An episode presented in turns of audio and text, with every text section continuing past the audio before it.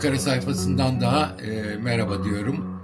E, Ankara'da e, ekonomi gündemini, e, konuşulanları e, aktarmaya çalışacağız.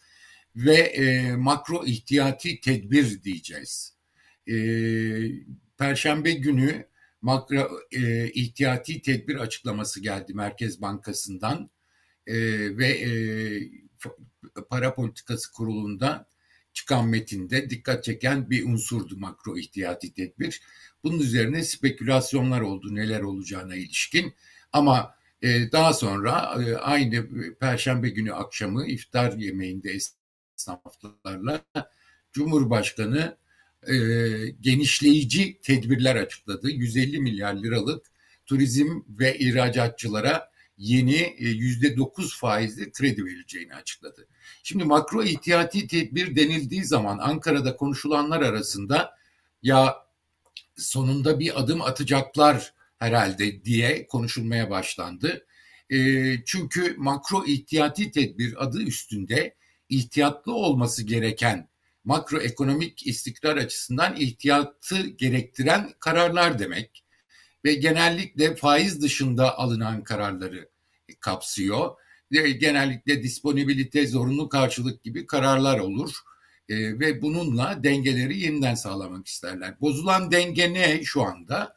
Yüksek enflasyon, yüksek cari açık e, ve kur baskısı.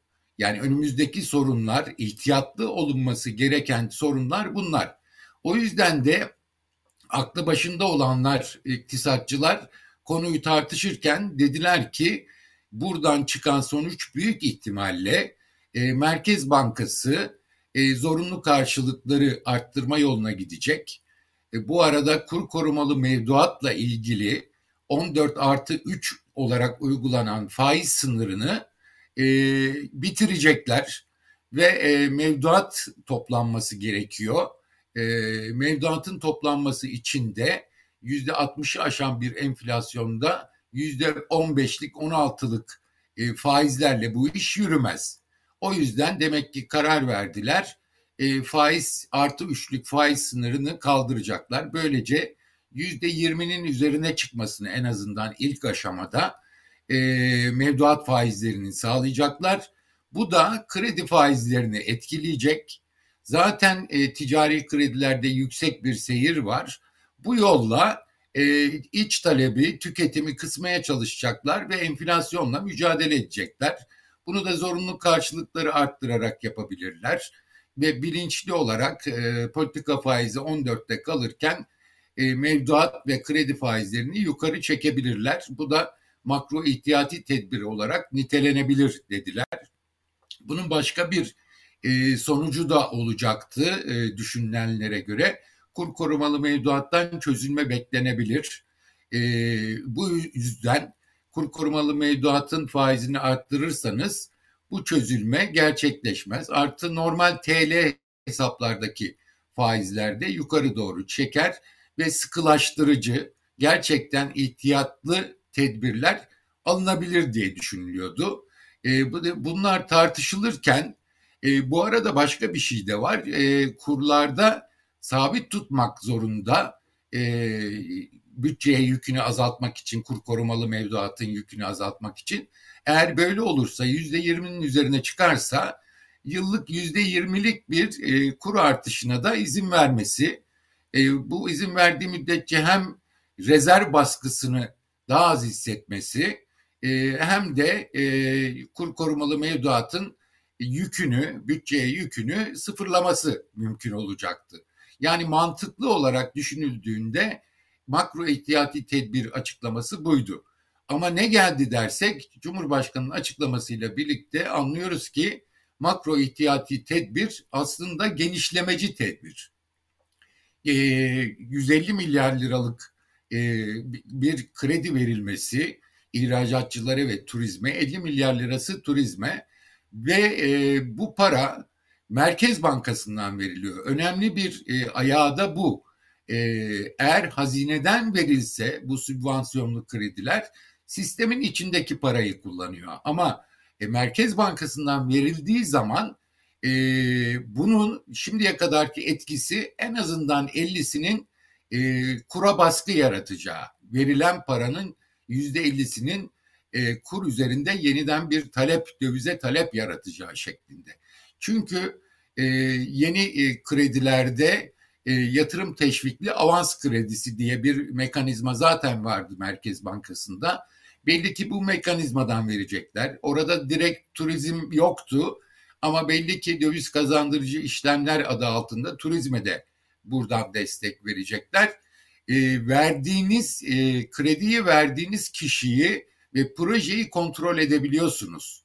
Ama pratikte e, krediyi verdikten sonra harcamayı kontrol edemiyorsunuz. Ve şimdiye kadar ki Merkez Bankası'nın deneyimleri gösteriyor ki bu dövize talep yaratıyor, enflasyonu arttırıcı, talebi arttırıcı rol oynuyor. Dolayısıyla 150 milyar liralık kredi e, çok e, önemli ölçüde enflasyonu dizginlemek değil, e, makro ihtiyati tedbirden anladıkları e, enflasyonu daha da azdırıcı, talebi daha da azdırıcı bir şey olacak. Çünkü ticari krediler zaten canlı. Bunun üzerine bu tür yüksek montanlı krediler verdiğiniz zaman bu e, çok önemli ölçüde tüketime gideceği belli. Dediğim gibi genişlemeci bir şey.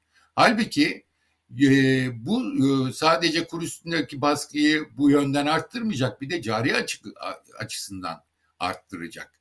E, buraya verdiğiniz kredilerin cari açığı büyütmesi kaçınılmaz.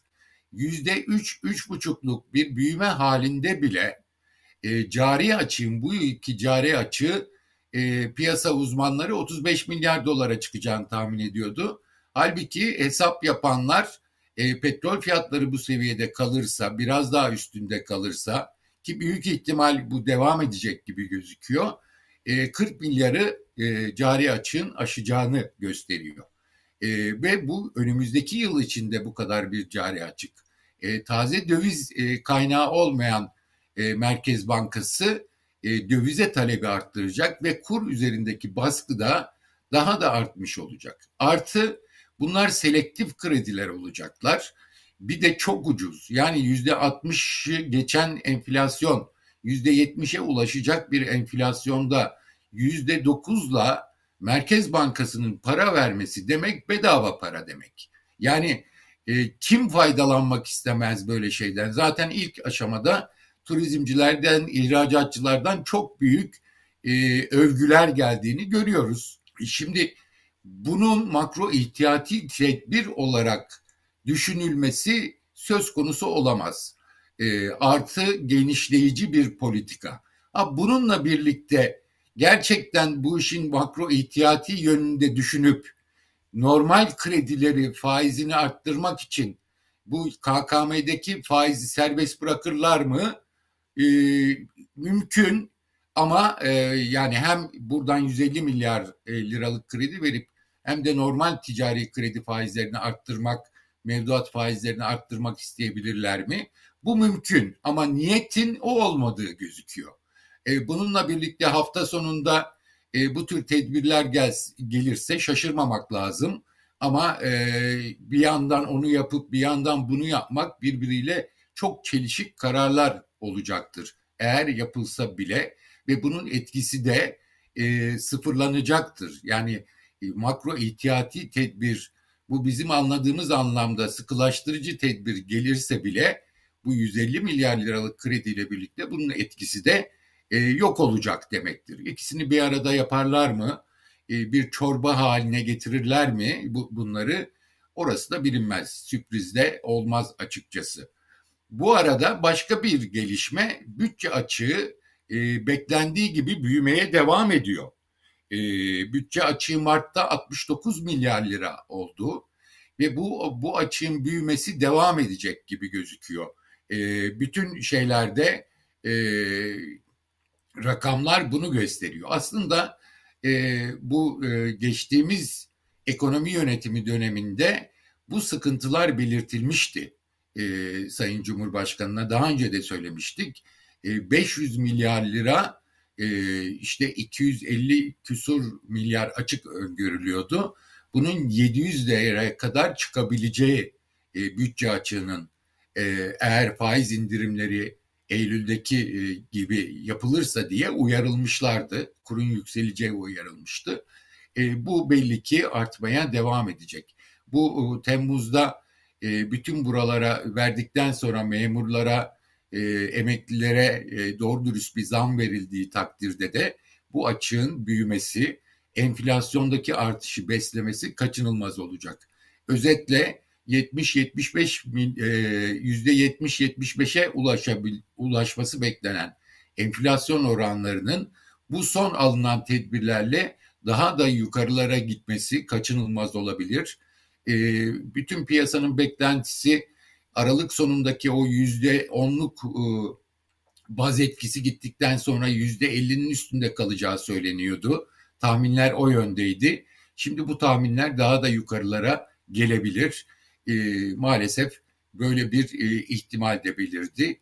E, enflasyonla mücadelede hükümetin böyle bir amacının olmadığı e, bu kararla birlikte bence e, bir kez daha ortaya çıktı. E, mühim olan hükümet açısından seçime kadar gemiyi yüzdürebilmek kazaya uğramadan ama bu e, yüzdürülebilecek mi belli değil. Çünkü e, alınan son kararlarla kur üzerindeki baskı da artacak. Eğer e, KKM faizleri mevcut seviyede korursa e, KKM'de vade bitimlerinde erimeler de başlayabilir. Bütün bunlar e, sonuçta e, ekonominin hızla bozulmasına yol açabilir ve bunun e, bu yılı bitirmesi e, çok mümkün. Eğer bu gidişle e, yeni tedbirler olmazsa bu gidişle yılı bitirmesi imkansız. E, o yüzden tabii ki işte erken seçim olur mu, baskın seçim olur mu tartışmaları da bunlarla birlikte yürüyor. Son olarak söylemek istediğim bu 150 milyar liralık e, yatırım teşvikli avans kredisi, e, avans kredisi diyorlar çünkü reskont kredisi deseler kısa vadeli olması lazım. Bunu bir avans gibi iki yılı geri ödemesiz, e, 3 yılla 10 yıl vade arasındaki bu krediler gerçekten e, belirli kesimlere bedava para vermek demek. E, kim bu kadar cazip bir krediyi almak istemez? Herkes ister. E, ve ileride şimdi buna yatırım yapsalar bile makine satın alsalar yerli e, mallı e, e, şeyi makine e, teminini e, güçlendirecekler buna göre verecek diyorlar. Şu anda bu parayla makine alıp iki sene sonra e, vade e, ödemeler geldiğinde satsanız bile bu enflasyon ortamında çok daha büyük karlar elde edersiniz. Yani fırsatçılara gün doğdu, yandaşlara gün doğdu. Bu kadar bedava kredi konusunda bunlara yine gün doğdu. Sonuç olarak neyi gösteriyor? Ee, hükümetin servet transferini, kaynak transferini belirli kesimlere aktarımı devam ediyor. Ve bu hızlanarak e, devam ediyor diyebiliriz.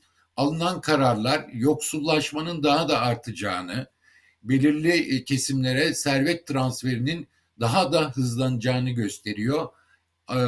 Yoksa enflasyonla mücadele gibi bir niyetinin olmadığını hükümetin çok açıkça bir kez daha gördük diyebilirim. Bu hafta Ankara sayfasından aktaracaklarım bu kadar. Tekrar görüşmek üzere.